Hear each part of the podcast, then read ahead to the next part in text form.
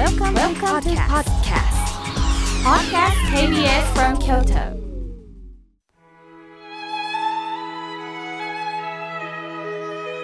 改めまして僧侶の河村明慶です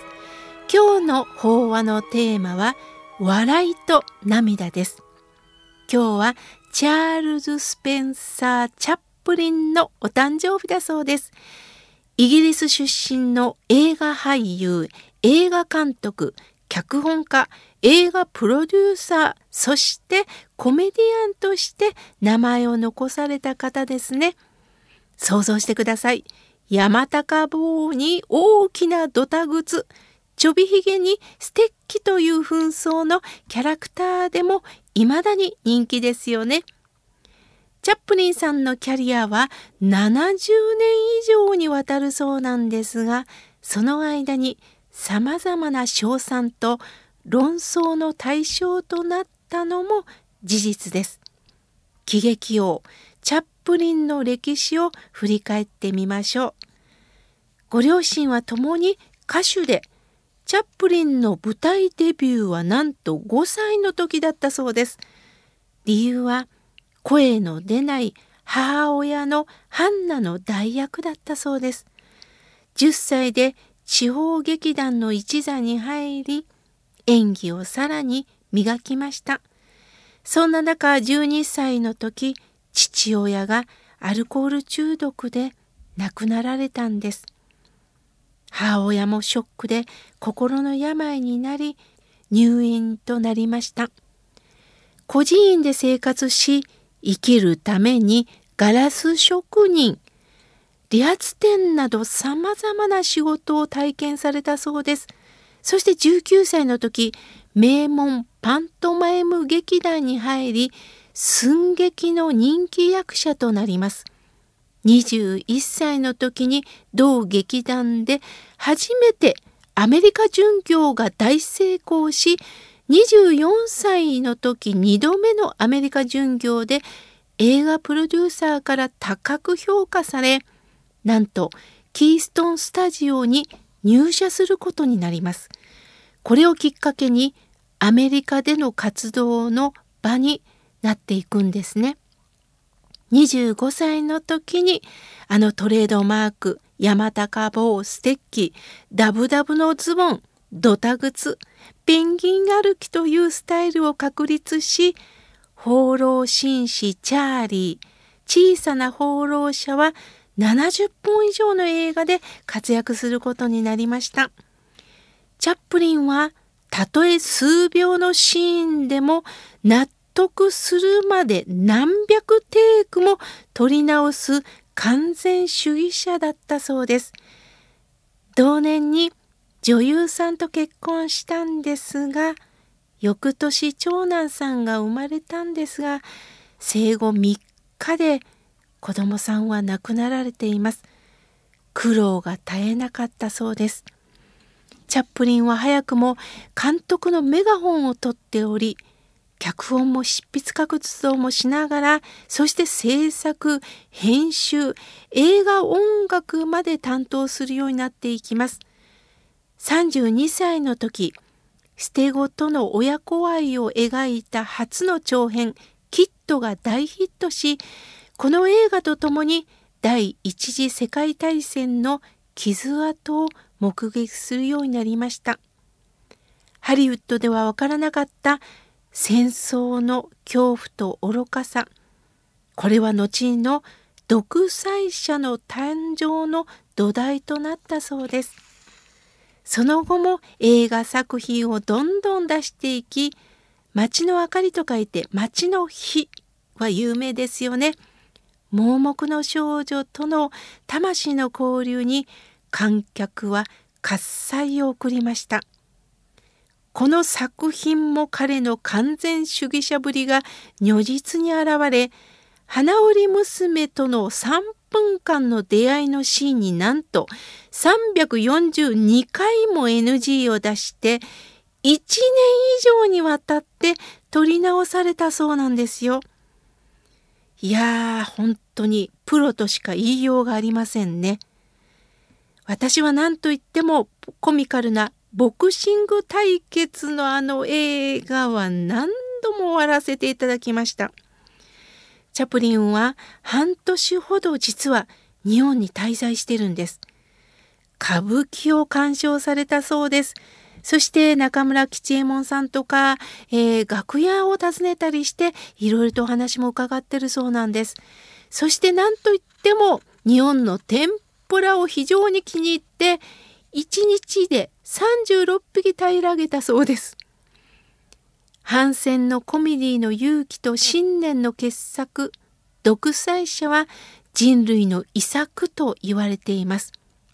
しかし勇気のあることです。やはり暗殺の脅迫も受けてたそうでもしかしたら私は殺されるかもしれない切羽詰まった思いもあってかなんと独裁者のヒロインの名前は亡くなったお母様のお名前ハンナをつけたそうです。これは亡きお母さんに向かって命を懸けてでも完成しなさいと背中を押されたような感じだったんではないでしょうか。チャップリンの言葉名言として残っています。地球には全人類を包む豊かさがある。自由で美しくあるべき人生は貧欲により侵され象が世界を覆い憎しみが残ったスピードというものが自由を奪った機械により貧富の差が生まれ知識を得た人類は優しさをなくし感情を無視した思想が人間性を失わせた知識より大事なのは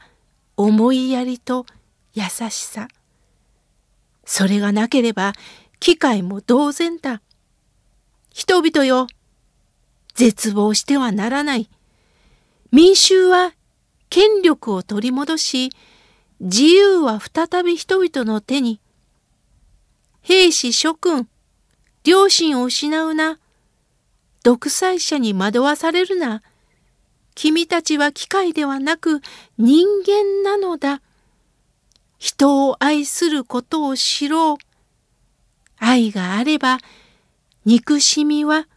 生まれないとおっしゃいました。チャップリンさんはコメディという表現手段を取りつつも平和を求める切実な思いを根底に常に訴えておられたんです。笑いの中で反戦を伝えるということはどれだけ勇気があって難しいことだったでしょう。それをチャップリンさんはやってのけたんです。この独裁者はそれまでの中の最大のヒット作となりルーズベルト大統領からホワイトハウスに招待されアカデミー主演男優賞作品賞脚本賞にノミネートされニューヨーク映画評論家協会賞を受賞しました。チャップリンはこの時インタビューを受けてるんです。チャップリンさん、なぜアメリカ席を取らないんですか？この記者の質問にチャップリンさんは、はい、私は世界市民ですから、と返答したのは有名になったそうです。世界である世界の市民でありたいということなんですね。チャップリンさんは小学校には行っておりません。学校教育を全く受けてないんですがオックスフォード大学から名誉文学博士の学位号を贈られ本人もびっくりされたそうです。チャップリンさんはいろんな言葉を残しています。このひどい世の中、永遠のものなんてないのさ。我々のトラブルさえね。永遠のものなんかないと言いながら、でもトラブルも永遠ではないっておっしゃってるんですね。そして、いいかい？もしも良いと思ったら、どうやろうかなどと決して心配するな。つまり直感だよ。直感を大切にしなさいっておっしゃってます。最初から多くのことを成し遂げようとして極端な努力をすると、たちまちのうちに全てを放棄することになる。多くのことを成し遂げようとするなっていうことですよね。一つのことを確実にやっていこうというメッセージです。思想だけがあって、感情がなければ人間性は失われてしまう。笑いとはすなわち反抗精神であるとおっしゃいました。そして何よりも名言だなと思うのは、私が孤児院にいた時、腹を空かせて街をうろついて食べ物を漁っていた時でも、自分では世界一の大役者のつもりでいたんだよ。つまり、苦しい時も笑いを思い出してた。自分が抱える問題を、悲しみを笑いで訴えてた。涙の道化師だったんですね。チャップリンの人生は誰も真似できませんが、いつでもチャップリンさんの恋を訪ねてみたいなと思っています。今日は笑いと涙についてお話しいたしました。